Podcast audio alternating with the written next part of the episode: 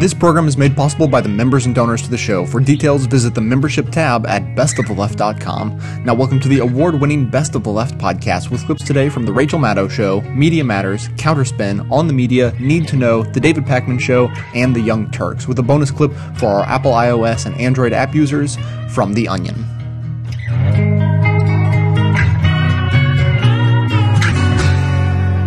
Did you hear about the big David Vitter scandal today?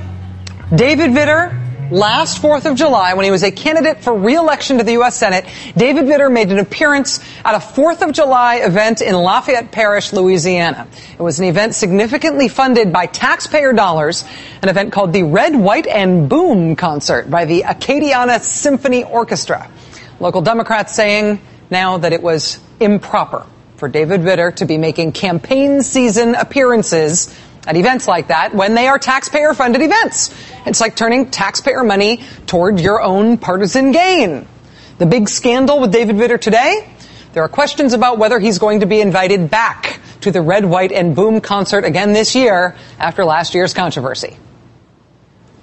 That's the David Vitter scandal of today's news. Kind of a high class scandal to have, right? It's kind of a high class problem to have if you are a United States Senator who has been caught patronizing hookers. Because after all, the should I or shouldn't I appear at the Red, White, and Boom concert scandal is the kind of scandal you can really only have if you are a member in good standing of the United States Senate, which David Vitter remarkably is. No Louisiana Republican, no Republican member of the United States Senate, no elected Republican at all, anywhere ever appears to have called on David Vitter to resign from the United States Senate once he got caught up in the big hooker scandal. That fact has, of course, not stopped Republicans from calling on other members of Congress to resign for their sex scandals, even when their sex scandals didn't involve criminal behavior and paying for actual sex. Of course, not calling on people to resign depends on the people caught up in the scandal not being Republicans. Because the point is, David Vitter is a Republican. And it's okay if you're a Republican. If you're not a Republican, though, if you are, say, a Democrat like Congressman Anthony Weiner, well, I'm sorry, you have to go. As David Vitter has undoubtedly pondered his luck throughout this Anthony Weiner scandal. Democrats have not only refused to hold Republicans accountable for the double standard, but they have joined, Democrats have joined with Republicans in piling on with the demands that Anthony Weiner had to resign even as David Vitter stays in the Senate, even as no national Republicans ever called for John Ensign to resign either. Today, all of that piling on, by the Democrats in particular, produced its perhaps inevitable result, and Anthony Weiner resigned. Our offices, uh, you may know, are at 30 Rock here in New York City. Um, and when we are at our offices here at 30 Rock covering news events as they unfold across the country or across the world, the way that works here technologically is that we see tape, we see footage as it's being fed in. That's what they call it. It's essentially just a fancy kind of uploading that uses satellites. Uh, sometimes stuff gets fed in live. Sometimes tape gets fed in after the fact, after the event.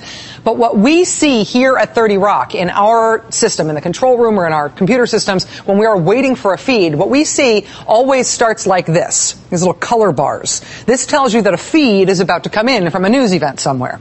This one right here is a sort of generic one. Uh, NBC News CH is NBC News Channel, which is where all of the NBC affiliates send their video. Uh, and that is the, what it says above that, Charlotte, North Carolina. That's located in Charlotte, North Carolina. Uh, here was a feed that we got in today out of Indiana, WTHR 13, which you see right there. That's one of our NBC affiliates in Indiana. This was a feed that we were getting in today from Georgia, a video of some wildfires that broke out there today, WTLV and WJXX which you see there again, NBC affiliates who are covering that area in Georgia. And, and, this is this is sort of standard. This is how these color bars usually look. This is the way uh, they're, they're, usually labeled. When it came time for the Anthony Weiner is going to resign press conference feed today, here's what the color bars looked like. Ha! H A. Ha!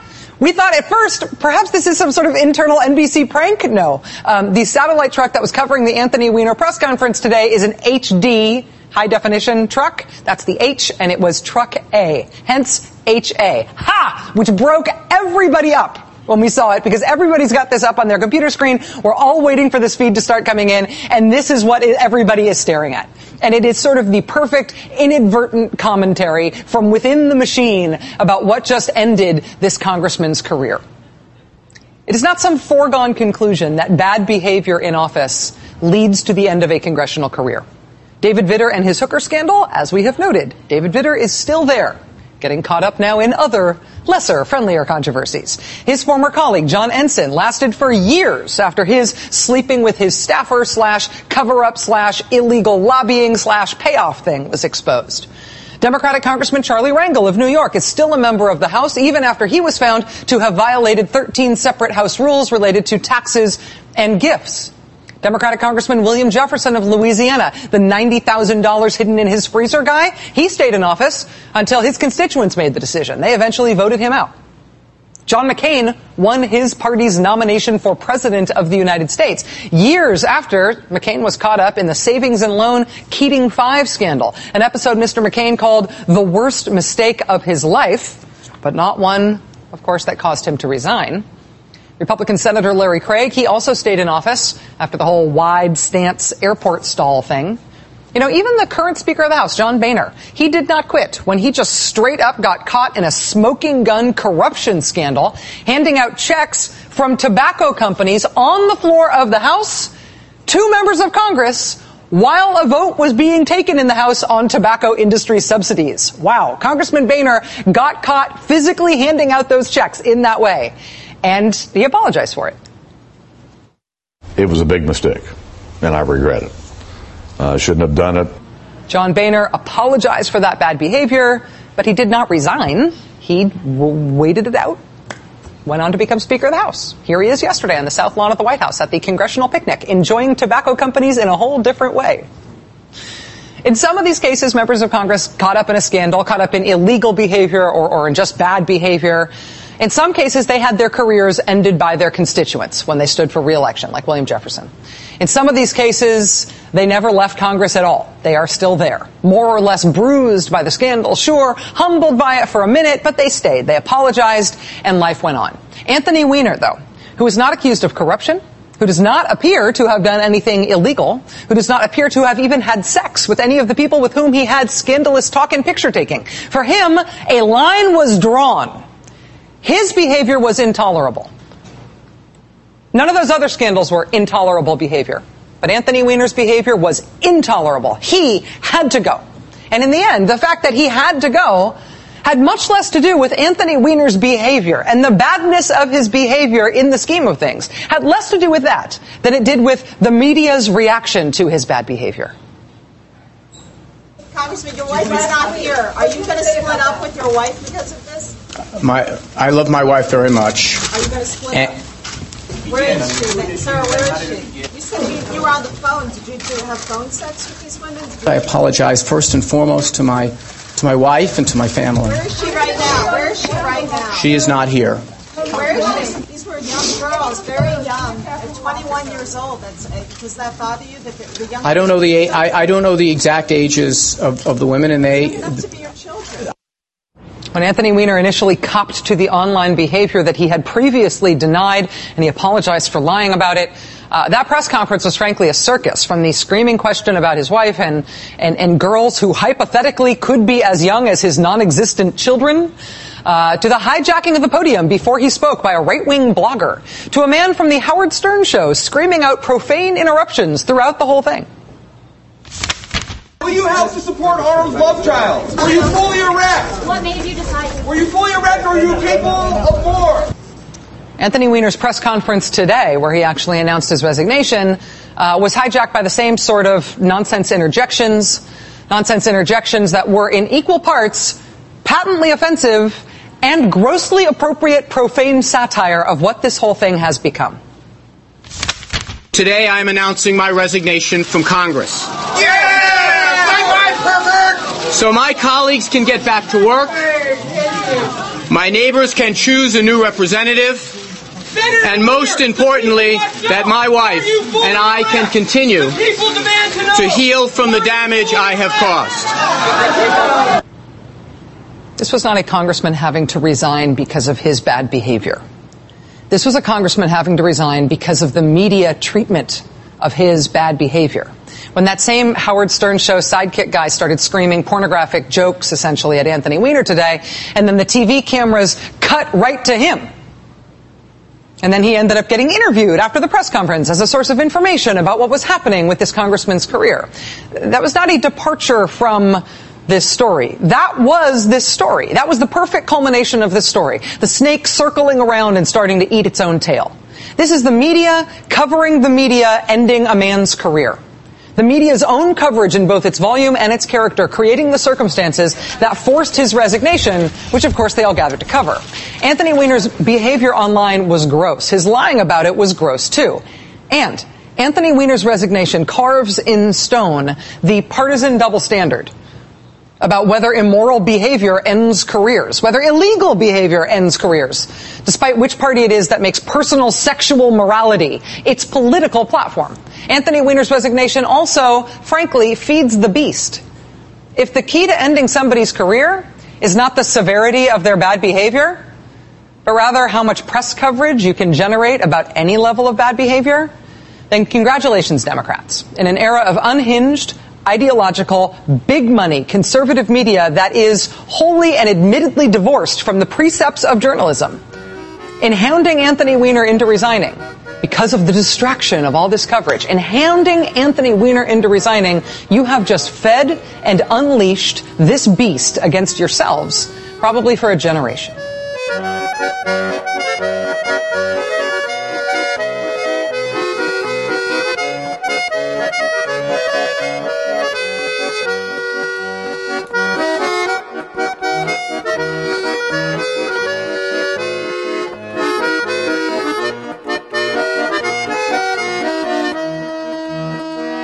This is the Media Matters Minute. I'm Jess Levin. On Sunday, Chris Wallace hosted The Daily Show's Jon Stewart to talk about the comedian's frequent criticism of Fox News. Well, here's the deal.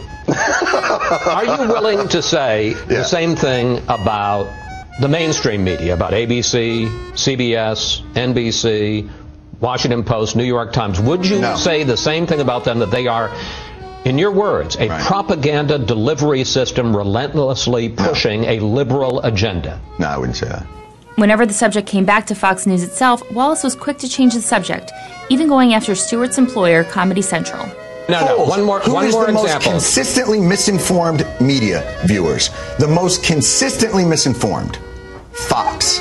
Fox viewers. Consistently. Can, Every poll. Can we talk about your network? Yes. Can we talk about Comedy yes. Central?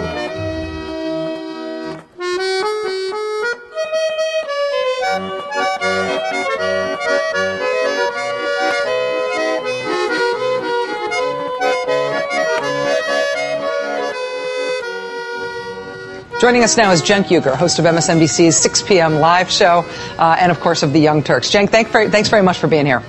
Thanks for having me, Rachel. Uh, Cenk, I wanted to talk to you about this because you have been one of the few people in our business really aggressively advocating that Anthony Weiner should not resign. Why do you think he should not have resigned, and how do you feel now that he does? Now that he has? All right. Well, let me address it in two different ways. First of all, it's a scandal about his private life, which I don't give a damn about. JFK had endless mistresses. FDR had mistresses. Who cares? Did that affect the New Deal? Did that affect the Cuban Missile Crisis? This has nothing to do with substance. He did nothing illegal. And the second reason is more important. This is what Republicans do. They come after the strongest people in your party. And if you back down, and that is what Democrats do, you, they will keep coming and they will keep coming. Right before I came on here, Rachel, I thought I had written about this before. I went and checked. Back in 2005, one of the first blogs I ever wrote, it's called Seven Step Plan for Media Domination and Opponent Destruction. And it explained what Republicans do. And step one was attack the strongest Democrat. At the time, it was Howard Dean. Now, we see Anthony Weiner, one of the strongest progressives, attacked. And then step six is something I was amazed that I wrote this six years ago. Quote, Get your opponents to take down their own people for fear that they will keep getting asked the same annoying, senseless questions from you and your proxies in the media. And the reason they will give is the one you conveniently planted. The target has become a distraction. Look at that unfold. It's unfolded over and over. And at the time, they had done it to Howard Dean. You know why? Because he said that Tom DeLay might, uh, maybe should go to jail. You know what happened? Tom DeLay got convicted many years later. Howard Dean was absolutely right. But at the time, they turned up the outrage machine. How can the head of the DNC say something like this? And what happened? I've got quotes from Biden, from Bob Strauss, who was the, used to be the head of the DNC, and John Edwards saying, oh, we can't have a Democrat doing things like this. It's a distraction. Wow on that distraction issue, Nancy Pelosi today, Cenk, held her, her usual uh, weekly press conference, right? All the networks, including ours, cut away, we're taking live, and they cut away from it when she said instead of take, talking about Anthony Weiner, she would be talking about jobs. That was it. That was the end of the coverage today. You think they're going to take her next press conference on jobs live now that Anthony Weiner has resigned because now the distraction will be over? The answer to that question is hell no, they're not. okay. And look, I get it, right? Because it's titillating. You, oh, it's funny. And it's actually what I call the snicker rule. You're in a lot of trouble in this country if you're a politician and what you got caught doing, whether it's pictures, and look at all the pictures. Chris Lee, Anthony Weiner. Shirtless pictures, gone, right? Mark Foley, funny text. Weiner, funny text, gone, right? If it makes the media snicker, they're going to cover it. Did you see in those mics that they had for Weiner? One of the mics was extra. When Extra and things like Access Hollywood show up at your press conference, you're done for. The problem with Vitter? It was just phone records. Phone records aren't titillating. They, they don't make you snicker. That's why he's still a senator. We get John Ensign, though. We get the special counsel report on John Ensign. The special counsel report on John Ensign, I felt like I had to wash my hands after reading it. Not because the special counsel had done anything wrong, but because the details in it were the sexual equivalent of gory in terms of what he had done, the level of detail they had on the behavior that got him chased out of the Senate. He resigned just a few inches ahead of the pitchforks that were chasing him out of there. And the John Ensign scandal, it sort of made sidebar stories for 24 hours and then it's gone. That, I mean, I get that the picture thing makes a difference, that it is a visual medium, but I, I, I believe there is a partisan agenda in pushing different, pushing different sex scandals more than others. You know, I, I had Pat Buchanan on the show today at 6 o'clock, and he said, you know who I defended? Richard Nixon. Why? Because he was my guy. And he laughed at us. He laughed at progressives, saying, You guys never defend your guys. And it makes it so much easier. Republicans always circle the wagons, and then you know what they do, which is very important. And again, what I wrote about about six years ago, they use the media. They say, How dare you not cover this terrible scandal by Anthony Weiner? Later, Boehner would come out and say, Oh, it's such a distraction, right? Yes. How disingenuous. But when it comes to Republicans, they say, You know what? This is so salacious. How dare you cover this? You know, I, am so ashamed of you in the media. And the media goes along with it every time.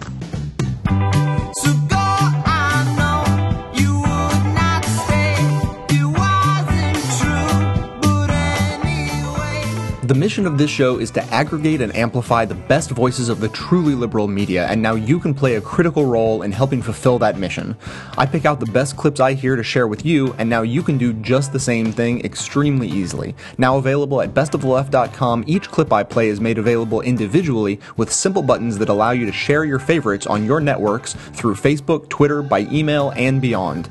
By myself, I can amplify this content to thousands of people, but collectively, we have the potential to reach millions. No kidding. Become your own media activist by taking one minute to share your favorite content a couple of days each week, help more people plug into the truly liberal media, and be an integral part of this extremely virtuous cycle. Thanks so much for your help.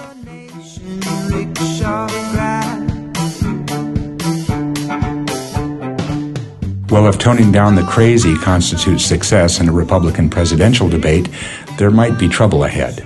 A June 15th report from the Associated Press explains that CNN's upcoming debate will be co sponsored by the Tea Party Express. As the AP reported, quote, the Tea Party movement will be holding viewing parties across the nation, and topics for the debate will be tailored for the interest of this political insurgent movement, close quote. CNN Washington bureau chief Sam Feist agreed, explaining the relationship this way, quote, It's valuable to the audience, it's interesting to the viewer, and it sends a message that it's not just a debate by and for journalists, close quote. So having a far-right political movement shape the event is better than having your own journalists write the questions. That's a strange thing for a journalist to say, let alone a bureau chief. But CNN has had a long relationship with the Tea Party Express. They embedded a reporter with the group's 2010 bus tour. When Michele Bachmann wanted to deliver a Tea Party response to Obama's State of the Union address this year, CNN sent a camera to bring that web chat to national television. The Tea Party Express Group was booted from a National Tea Party Federation last year over the racist writings of leader Mark Williams. The current leader, Amy Kremer, once defended another racist Tea Party activist and flirted with birtherism. On top of all that, other Tea Party activists have long complained that the Express isn't really a grassroots group at all, but the project of a political action committee set up by two Republican consultants. What CNN is doing associating themselves with these folks is anyone's guess.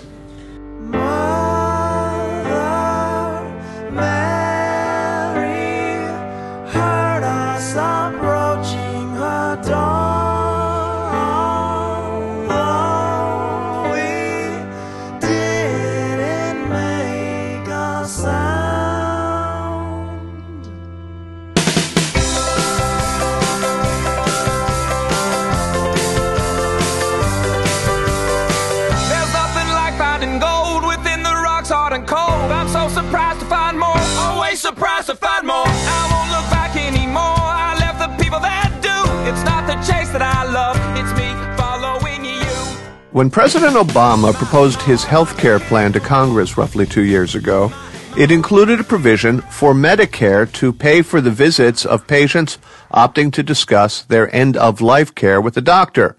That small part of the health care bill snowballed into a major controversy when Sarah Palin dubbed it a death panel. PolitiFact quickly debunked the false claim of death panels, even as the media covered the issue incessantly with more than 800 related articles appearing in newspapers around the country. Dr. Regina Lawrence is a professor at Louisiana State University's Manship School of Mass Communications, where she and a colleague recently presented a paper analyzing how the media covered the death panel claim when we began this study, gosh, two years ago now almost, we went in with the assumption that news stories would either debunk the claim in some way or they would do he said, she said. What we actually found is that in a fair number of stories, they did both. And we weren't prepared to find that. You could you had a fair wait, number wait, wait, of stories. I'm sorry. You're saying that that there would be a paragraph that says uh, the sky is not brown, and Mm-hmm. then they would go to the brown camp and get a quote from them. The sky is indeed brown. Yes, yes, and that was one predominant pattern in the coverage. Uh, permit me to play devil's advocate here. Please. On the face of it, it would seem that having debunked the claim, it is a pointless, even silly, uh, even dangerous exercise to give airing to the opposing view. On the other hand, there's the question at hand are there death panels? Is there climate change? Do vaccines cause autism in children? These have been settled scientifically, but the political controversy does continue. So aren't journalists stuck if they ignore the political controversy? Perhaps they're uh, abdicating their responsibility to report the underlying politics. I think that you're right, and that's exactly the dilemma that we wanted to illuminate in this paper. That journalists are stuck, as you put it. There's even a, a trap there, if you will, because if a policymaker or politician wants to make news, it's pretty easy to do so with one of these very um, you know, controversial claims that is sure to get news attention. And once others begin talking about it, particularly in this case, you have the president, prominent members of Congress, all then reacting and trying to either promote the death panel's notion or you know, knock it down as the president himself did in a number of town hall meetings. Once you've got that going on, what is an objective reporter to do? Because after all, one of the leading definitions of news really in practice is what powerful people are saying. That's the news. What if I said to you that whatever journalistic solution is finally uh, embraced matters not at all? Because other academics have shown again and again two things. Number one, the more we hear the claim debunked, the more we uh, believe the original misinformation. And the second academic revelation that we tend to believe whatever we wish to believe, irrespective of the uh, available facts. It's also important to remember, though, that's one part of the audience. There's still a big middle out there which is not so polarized, which is not so defined by predispositions that you can't reach them. And for that middle, I think it's the repetition that's especially problematic because for that middle that maybe has less political knowledge and less political views to guide them, they just hear death panels, death panels, death panels. And for them, the outcome can be, oh, there must be something to this death panels business. You studied newspapers and not cable news, for example. But one of the problems in the daily newspaper business is it's daily and it's transitory. And that once you cover a story and there's nothing further to add, that's that. So once you do the PolitiFact due diligence uh, and print it in the newspaper, that's taken care of. But these supposed controversies tend to be ongoing. And you can't continue to run the same PolitiFact debunking every time the subject comes up or can you? Should you? Should there should there be some sort you? of i don't know graphic device that says you know the story has already been deemed to be just so much nonsense? That's a an interesting point. Would it be possible to have that little sort of you know informational fact box if you will sitting beside each one of these stories that are talking about something like death panels which is relatively easy to debunk truth in labeling. The issue being discussed by these politicians has been determined by PolitiFact to be a big bunch of baloney. it would have to be a little bit more involved than that, I would think, if you really wanted it to be useful. But uh, you could provide a paragraph or so with a, you know, um, the address of a website to go to to learn more. Uh, can you give me one reason why I shouldn't be just curled up in a fetal position and and sobbing? you know, I really think, I mean, don't you? Journalism is in a key moment of, of crisis, obviously economically, but also in terms of figuring out what the model is for news in the future. This might be a great uh, starting point for thinking about how do you break out of those tried and true formulas of just covering what the politicians are saying and doing the he said, she said? Isn't this a great opportunity to break out of that and, and find news that people will find more useful and that hopefully they'll find more interesting and will tune into?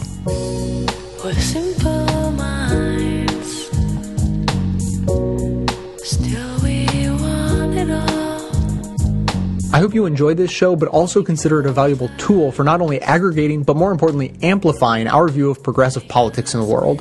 So if that's true, I ask you to support this work by becoming a member of the show at whatever level you're able, as anything from a basic leftist up through the ranks of socialist, communist, Satanist, or even the most reviled level of support, George Soros. I produce 11 episodes a month of fearless coverage on all the hot button issues we face, maintaining a rock solid schedule. So if that sounds worth supporting, please consider signing up to donate as little as $5 a month or even $55 a year. Members also gain access to bonus audio and video content that doesn't make it into the show itself. So for a concrete way to support a strong progressive voice, please visit the membership tab at bestoftheleft.com.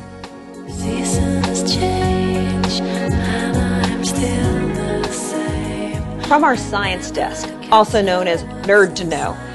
Well, some political observers have complained that there wasn't much substance to this week's Republican candidates debate.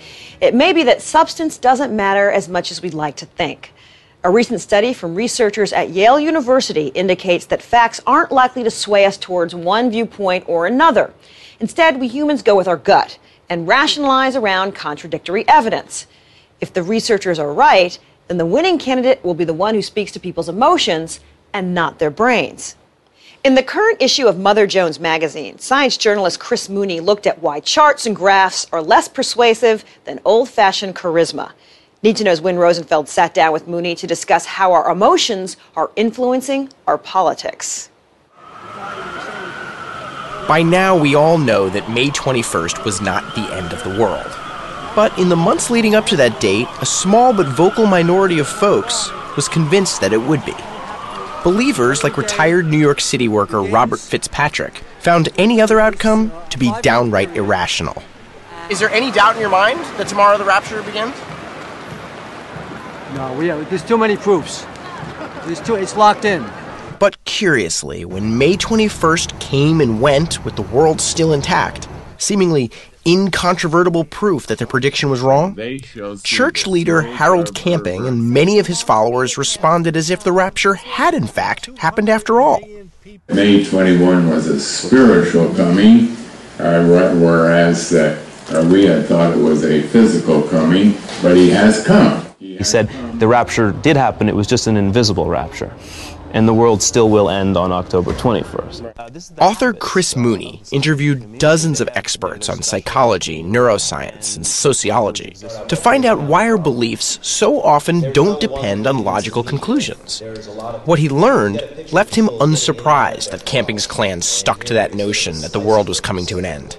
Because while that particular belief is definitely outside the mainstream, the reason why they hang on to it is not out of the ordinary people rationalize their pre existing convictions about religion, politics, what have you, their identity. Um, through argument, and they think that they're being logical, scientific in their mindset, but they're really being more like lawyers and they're really arguing to defend a point. That tendency to rationalize rather than analyze is something psychologists call motivated reasoning. Motivated reasoning tells us that our emotions kick in before logic does. So, no matter how rational we think we're being, there's a very real chance that we're not doing anything more than justifying our preconceived beliefs. History is filled with examples. May Day brings a wave of anti-communist sentiment as 100,000 march down New York's Fifth Avenue in a loyalty parade. In the 1950s, Americans feared that the communist menace had infiltrated our nation. One communist on the faculty of one university is one communist too many. And Senator Joe McCarthy claimed he possessed a list of communists working within our government. That claim set off a wave of accusations where thousands of American citizens were branded as communists or communist sympathizers. The problem, of course, was that nobody ever saw the names on that list. In fact, McCarthy never produced any evidence. But despite that, according to a 1954 Gallup poll, 50% of Americans still had a favorable opinion of him. Motivated reasoning had kicked in, and the Red Scare kept many Americans from needing anything more than McCarthy's word.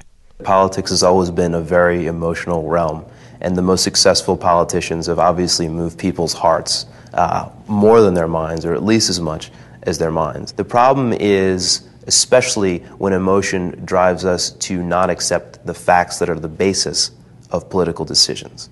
Did climate change happen? Uh, is it caused by humans? Were there death panels in the health care bill? Was the president born in the United States? These are matters of fact, all right? And we need to have that factual baseline in order to really deliberate and form consensus. Let's take a sort of a big, a big issue like, uh, like climate change. Sure. Uh, the data seems so overwhelmingly unambiguous and yet it's still very divided. That's what motivated reasoning explains. That's what's so crazy and wild about it is that if you are confident and you've spent a lot of time researching the issue, then you know you've assimilated all this information and you've made it fit your identity. Motivated reasoning says that we will pick and choose the data that affirms our preconceptions. 72% of Democrats are worried about global warming, but only 31% of Republicans are. In fact, the single biggest factor for Americans when it comes to belief in climate change is party affiliation. Parties are groups, tribes with which we affiliate. Um, and so we judge what we think about a variety of issues based on the tribe. For instance, those with liberal tendencies are generally more comfortable with more government regulation and federal intervention in business. So proposed policies like a cap and trade system or a carbon tax are more consistent with their worldview. Conservatives see the world differently.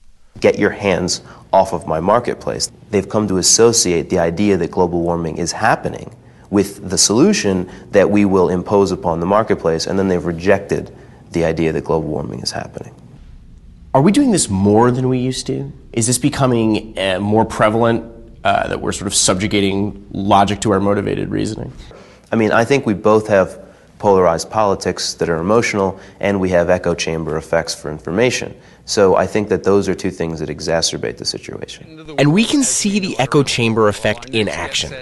We have so many sources of news available that it's easy to stick to blogs, radio shows, and cable channels that conform with our pre existing beliefs. But motivated reasoning doesn't depend on the mass media machine to operate.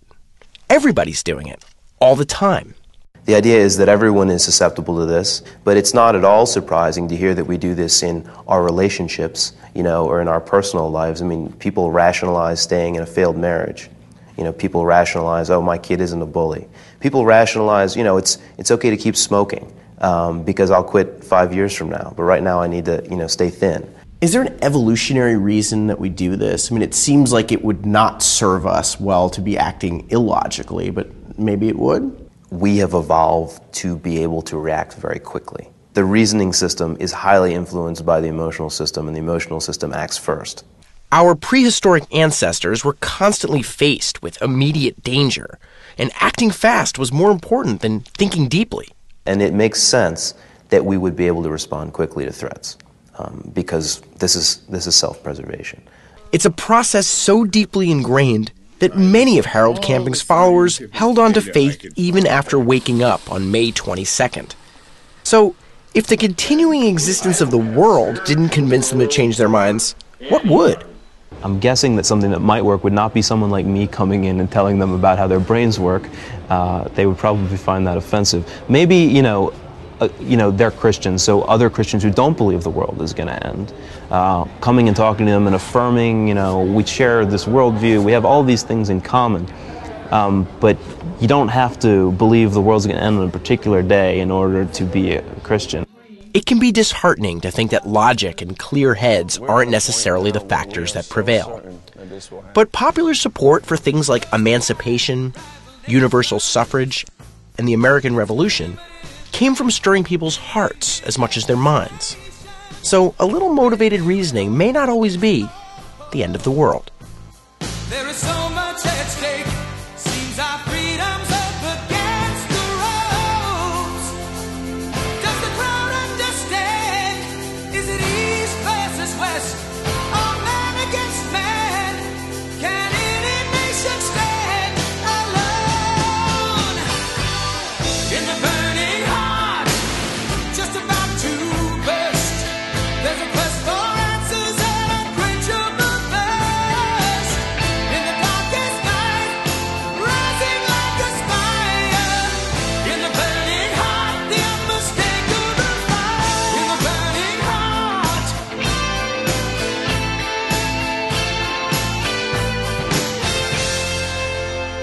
Hey, why do people believe stupid stuff even when they're confronted with the truth?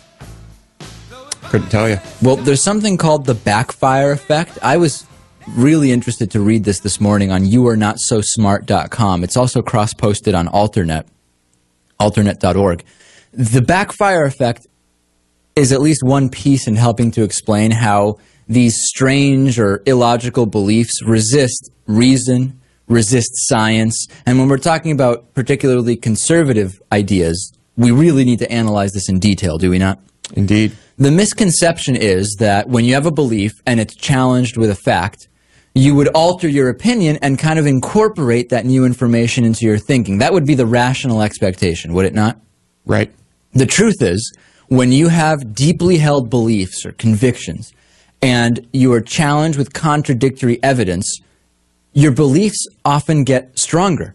And we see that happening day after day with Sarah Palin supporters, which is incredible because now we're actually able to put a name to what it is that's going on. In other words, Sarah Palin supporters are told by John McCain that she is qualified to be president, something that is laughably untrue, okay? And then she says, well, you know, Paul Revere told the British that they weren't going to take our guns or we were going to take their guns or whatever. And it confirms she's completely unqualified to be president. She doesn't know absolutely anything. And in a way, people get further behind her. They support her more after hearing that. And the backfire effect could be attributed to this. Once something is kind of in your collection of beliefs, you have this inkling, this idea that you want to protect it from harm. In other words, anyone who challenges something that you've already put into your set of beliefs, you want to protect. I think it makes perfect sense. Right.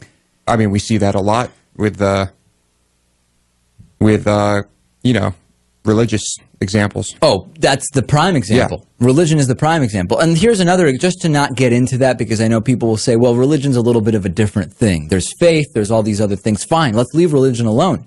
76, Ronald Reagan's running for president. He would tell the story about a Chicago woman who scammed the welfare system to earn her income. And Reagan said she had 80 names, she had 30 addresses, she had 12 social security cards, which she used to get food stamps along with more than her fair share of money from Medicaid and other welfare entitlements.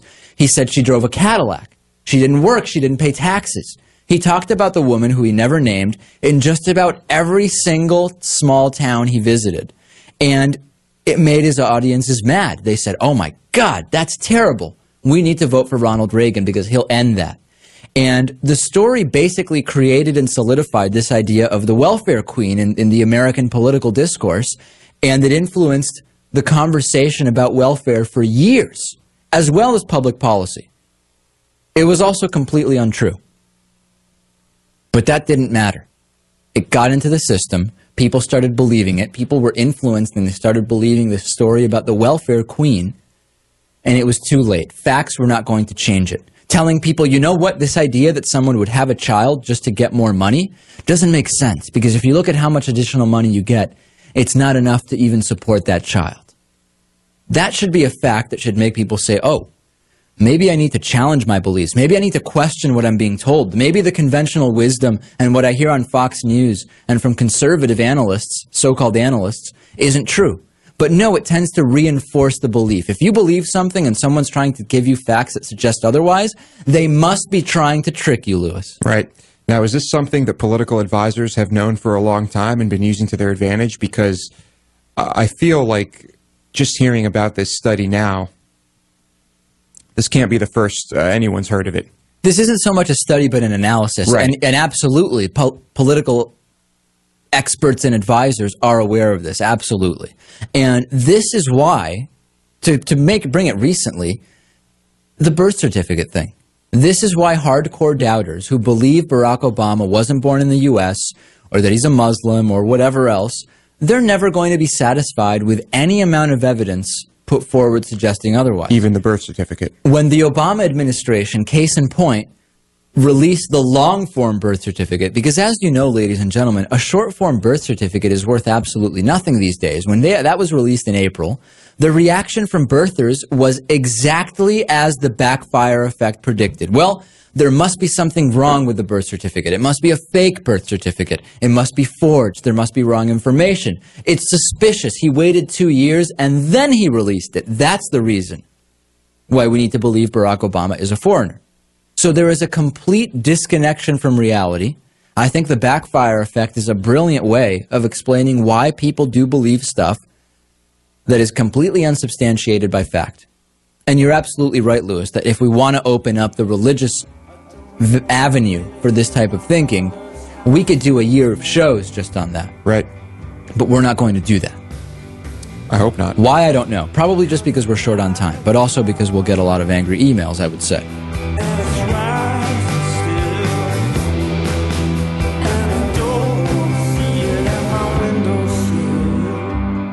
Hey, David Pakman here, host of The David Pakman Show at davidpakman.com. If you're like me, you're a regular listener of the award winning Best of the Left podcast with Jay Tomlinson. If you like that, I invite you to check out my show, The David Pakman Show. Not only will you hear the best of the left, but you'll also hear some of the worst of the right, including some of the craziest bigots and racists around. But don't worry, I don't agree with them. Check out davidpakman.com, check out our show, continue listening to Best of the Left podcast, and even consider becoming a member of The David Pakman Show, all at davidpakman.com.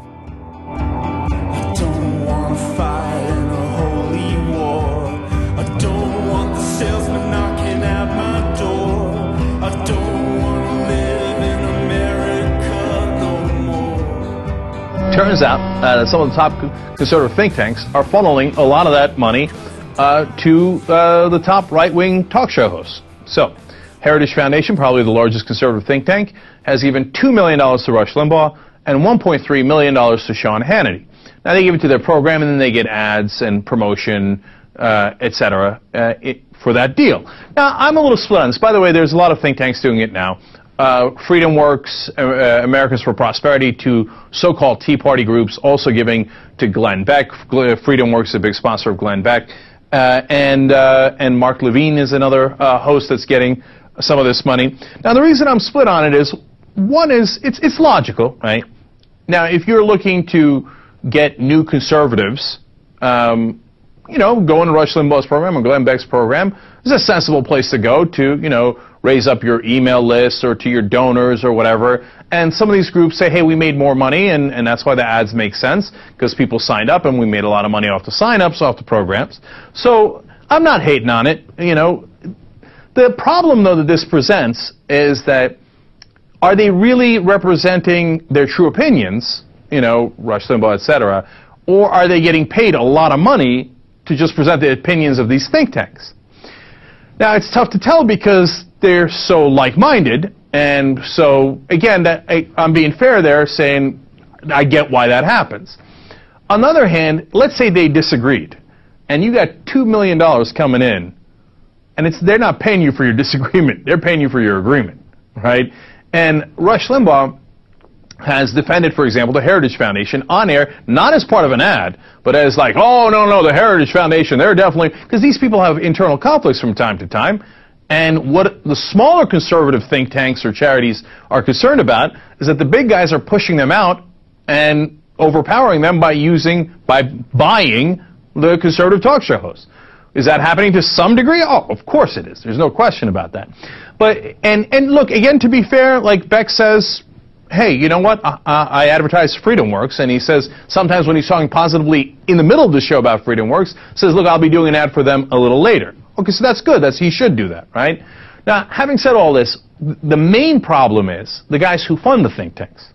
The guys who fund them are, you know, obviously some of the richest people in the country, uh, some of the corporations that are going to benefit from some of the laws that are passed, uh, and of course, Koch Industries has funded all three of those groups, right? Now, there are other funders as well, but Koch Industries is a huge funder for all three of those groups. So, Koch Industries wants uh, less EPA regulation because they're, they're some, one of the top polluters in the country. Uh, and they, some of their products have carcinogens, and they want to make sure that that does not get regulated, that that get, gets into our products that, that we either consume or use, right? So, lo and behold, Glenn Beck, Sean Hannity, etc., the rest of them are like, oh, the EPA, nonsense. Okay. Oh, the regulations. Oh, we're overregulated. I can't believe how overregulated we are. How did I do, David Koch? Did I do all right? Charles Koch? Everybody happy? Okay.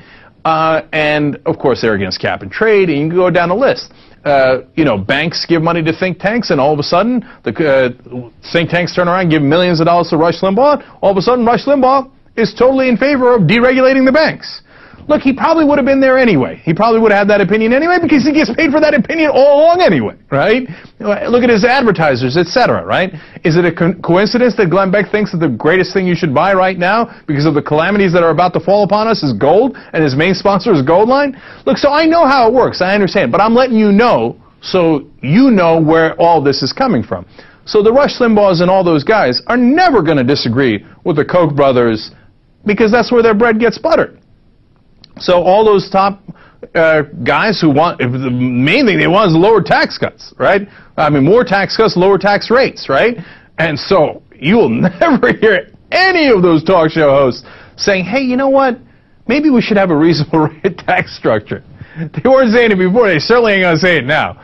So again, mixed feelings. Some of the ideas are, you know, are similar anyway, and it makes sense that those groups would want to get membership from the, that audience. But at the same time, it, I'm sure it greatly influences the opinion of those hosts, and they should be try to be as upfront about it as possible.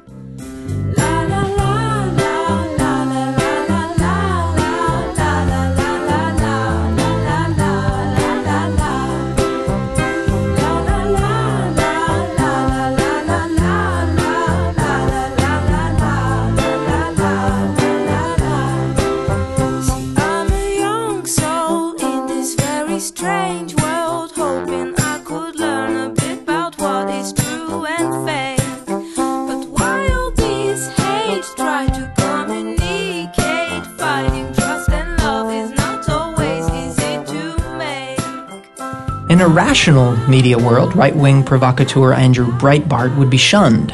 His Acorn videos were deceptively edited hit jobs intended to destroy the community activist group. Media followed along, and the anti Acorn agenda thrived. He smeared Agriculture Department worker Shirley Sherrod as a racist based on another deceptively edited video.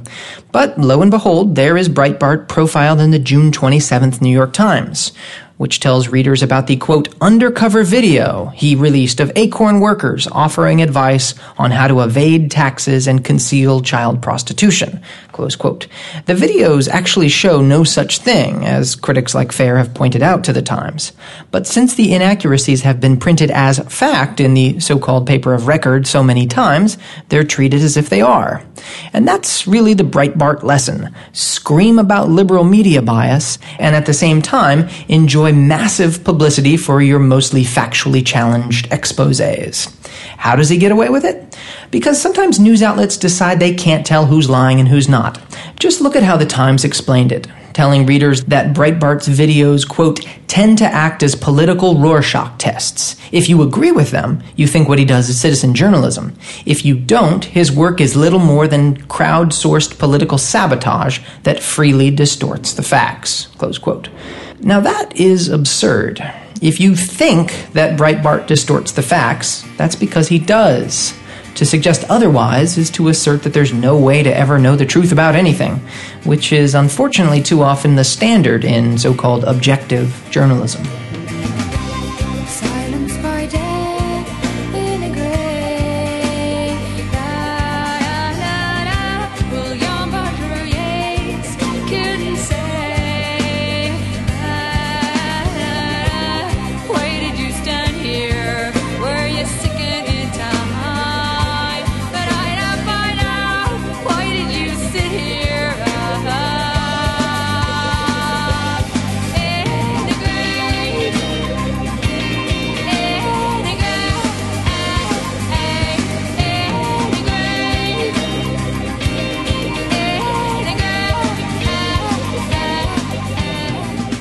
Jon Stewart goes on Fox News Sunday with Chris Wallace, uh, and he is in a combative mood. Now, uh, they, of course, have been looking to lay this trap for a long time. They know Jon Stewart's going to come on, so they're ready and they're ready to go.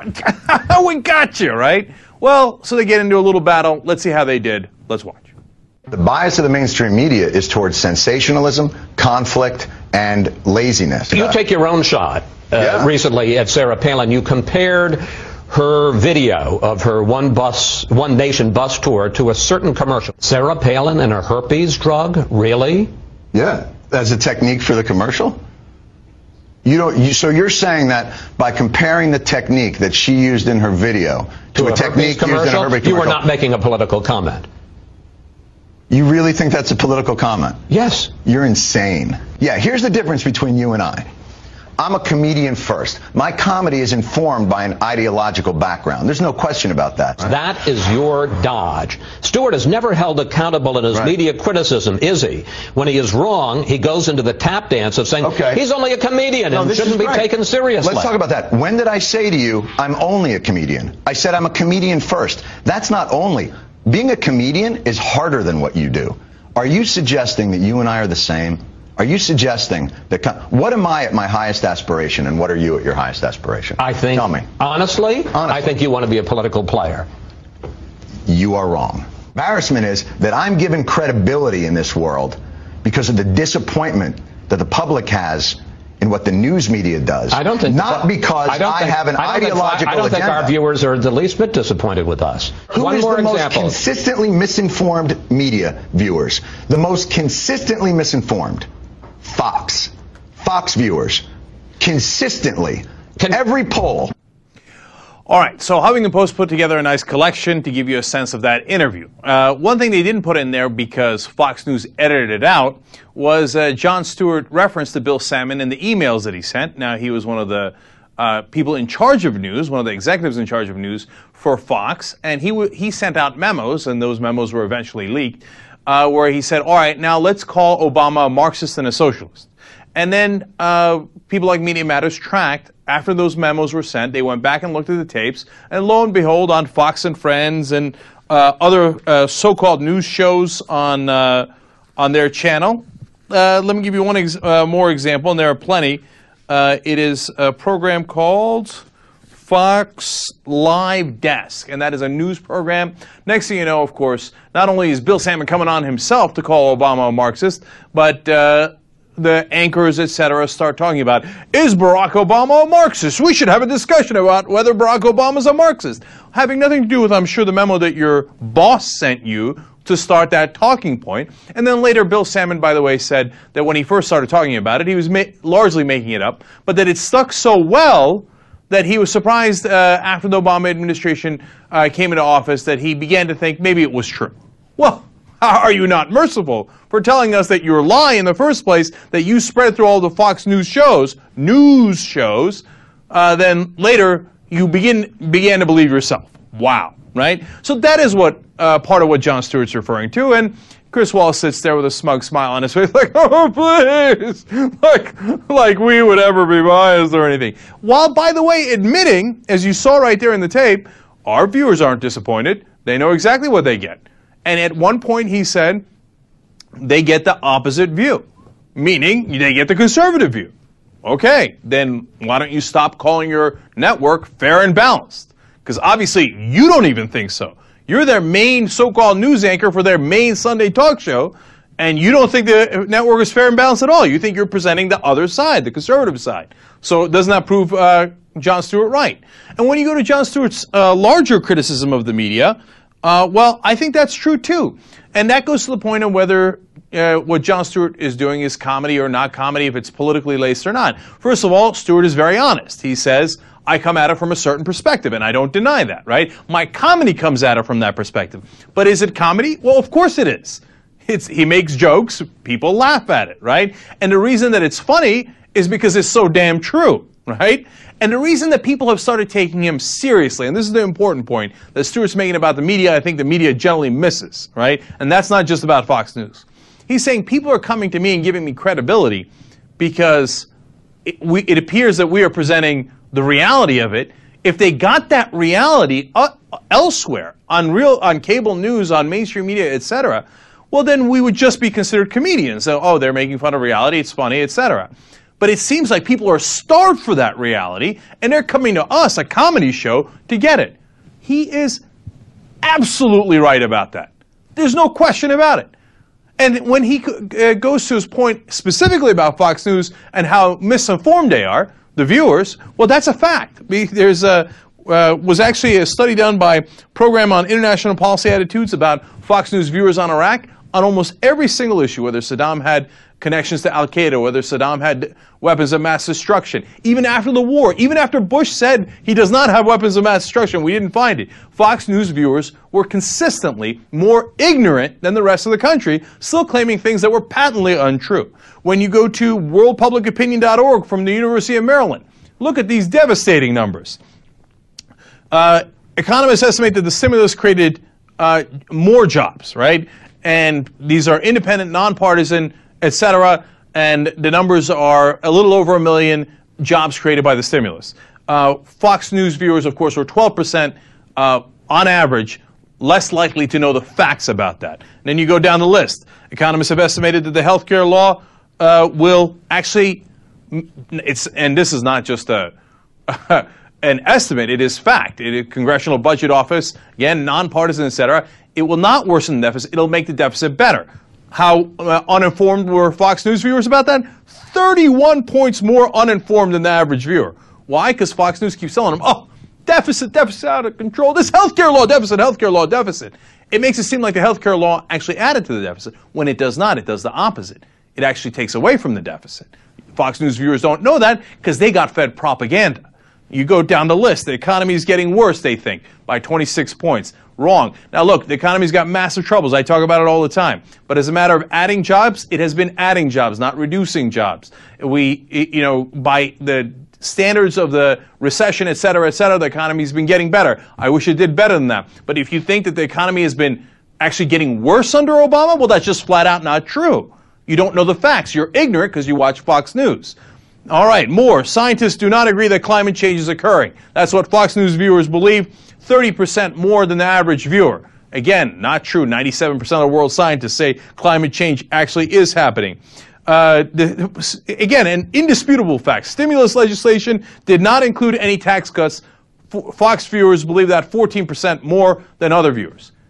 A third of it was tax cuts. That's not economists think, is the economy improving? Is that objective or subjective? It's in the bill. A third of it was tax cuts, right? And Fox News viewers go, well, I don't know. That's not what, you know, Bret Baier told me. That's not what Chris Wallace told me. That's not what Bill O'Reilly told me. No, I, I it had no tax cuts. Well, you are wrong. You're demonstrably ignorant because you watch Fox News. That's part of what uh, Jon Stewart was pointing out, and he's backed up by the facts. By the way, I've got a list that is twice as long as what I read you. I don't want to bore you with how incredibly wrong Fox News viewers are because executives hand down memos to their anchors, including their so called news anchors, telling them to misinform people. By the way, another one. There was another uh, leaked memo from inside Fox News, a news executive telling all the anchors, stop calling it healthcare proposal by uh, the administration or by the Democrats, start calling it Obamacare. And lo and behold, all of a sudden, all their anchors start calling it Obamacare.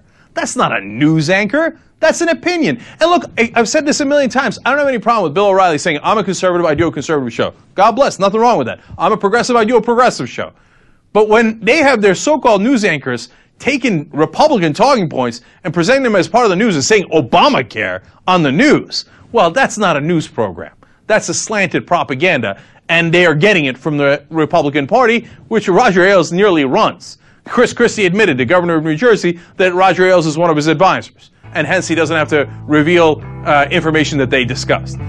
Fox News gave a million dollars to the Republican Governors Association, and the list goes on and on. Again, Jon Stewart for the win, Fox News for the fail.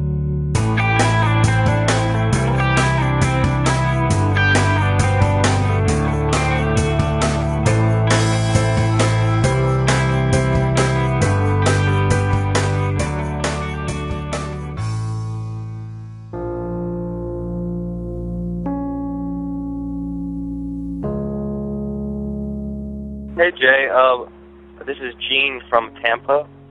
I I've been kind of like holding it in for a while about the uh, you know various subjects actually. Um, starting with uh, Mumia Abu Jamal, I noticed uh, a lot of people take a really strong disliking to, or at least a lot of the callers, to Mumia, and uh, I don't think they really understand uh, Mumia's situation.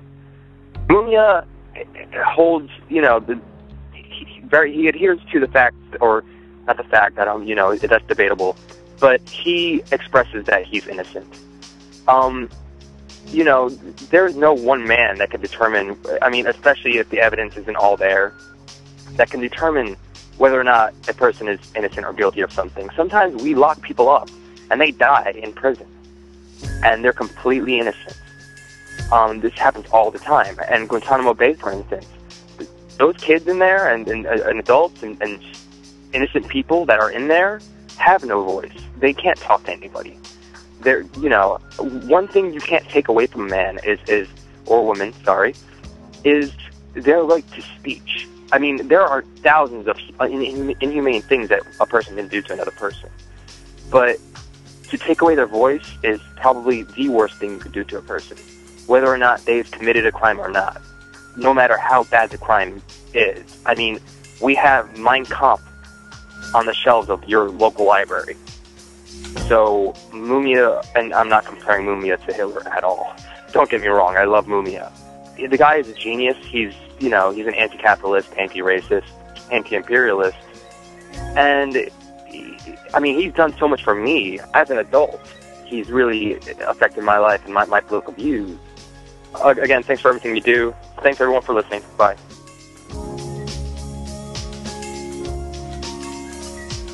Hello, it's Jonathan from the left coast of Portland, Oregon. I am calling to request that possibly you compile a show about methamphetamines. It is such a gosh darn problem in this country. Um, it's really gotten out of control. It is our zombie apocalypse. You don't know if you haven't been around them, but my God, my God, it's coming. It's here. It's freaking here you just start shooting them or whatever, you know, getting some help.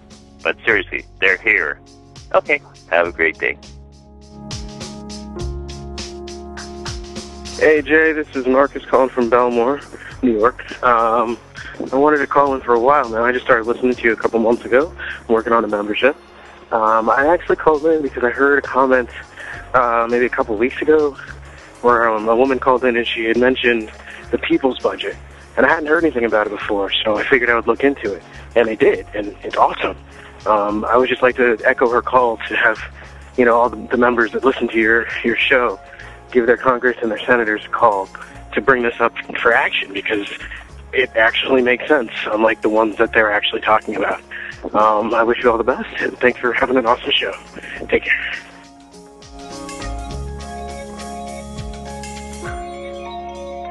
Hey Jay, it's Nick here from Amherst, Massachusetts. Uh, I'm calling after your June 28th episode on energy and climate change. And I'd just like to let you and your listeners know that even though these problems can seem seriously insurmountable, there really are there really is a very tangible way that any of you can make a difference. And that's by supporting the already substantial and rapidly growing renewable energy industry here in the US. While the federal government did quite tragically to path of comprehensive energy and climate legislation up to now.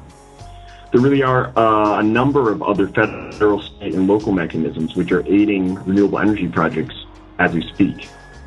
They range from limits for either the production of or investment in renewable energy, to federal grants for renewable projects, to state renewable energy targets. Um, unfortunately, many of these mechanisms are set to expire at the end of this year or the next, and thus, if you're looking to make a contribution to this cause, you really should, you really need to call up, email, or write your congressmen, senators, local reps, aldermen, whatever, and ask them where they stand on these issues. Because we still do, theoretically at least, live in a democracy. And unless a politician understands the concerns of his or her constituents, the only tugs he or she will ever feel are the ones to satisfy the needs of the corporate donors which have exercised their quote unquote right to free speech with their monstrous contributions. Okay, that's it, Jay. Um, thanks for the amazing podcast. It's pretty much the best thing I've got going about my commute. And uh, yeah, take care. Bye bye. Thanks for listening, everyone, and thanks to all those who called into the voicemail line. If you would like to leave a comment, question, or activist call to action yourself to be played on the show, the number to dial is 206 202 3410. Today, of course, I want to continue to continually announce the new program that allows you to easily share individual clips from the show on your networks via Facebook, Twitter, plain old email, and a whole bunch of other things. Uh, uh, this is something I'm really excited about. Of course, the whole point of this show and by extension of, of this new program is to get all of this great content that you know and love into the eyes and ears of more and more people. You know, if you think like I do, that's kind of the whole point of, of all of this. And, uh, and, you know, you'll agree that it's important to get this sort of information and, and opinion out to the masses. So if you can help out with that, it really is incredibly easy. Just go to bestoftheleft.com and check out the show notes where you will see linked up all of the all of the clips from this and every future episode and uh, and corresponding links to share those you know each exact clip uh, through those networks as, as I mentioned. Now, if you feel like going above and beyond even, even all of that, you can do that as well. I've mentioned this before in passing a little bit, uh, but it is definitely official now that the David Pakman Show, the Young Turks, and myself have all partnered up to uh, pool our resources a little bit and and help in a promotional effort integrating volunteers into that where we are actually in like actual contact with you and uh, you know you'll get messages from us by email and we have monthly conference calls where we actually get on the line and, and converse directly and get feedback from from the volunteers. So that is also happening if you want to go above and beyond uh, and and you know really want to help out and help spread the word about our shows. Just drop me a line and I will get you plugged right into that program.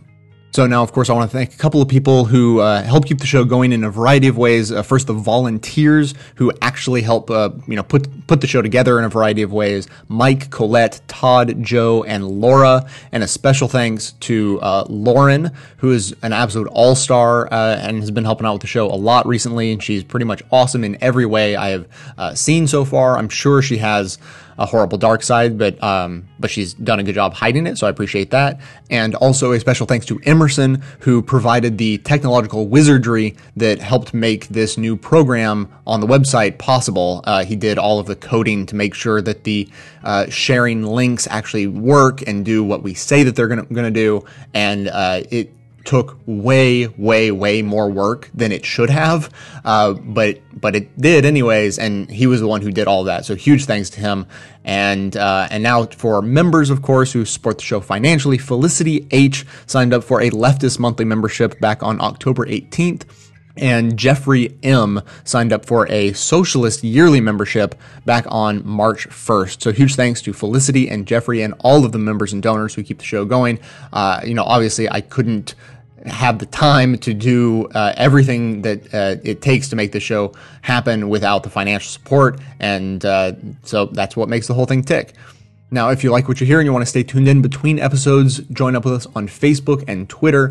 And for details on the show itself, including links to all of the original sources and music used in this and every episode, all those details are always listed in the show notes on the blog. So, coming to you from far outside the conventional wisdom of Washington, D.C., my name is Jay, and this has been the Best of the Left podcast, coming to you 11 times a month, thanks entirely to the members and donors to the show from bestoftheleft.com black and white. You took apart a picture that wasn't right. Pitch burning on a shining sheet. The only maker that you wanna meet A dying man in a living room. Whose shadow bases the floor Will take you out.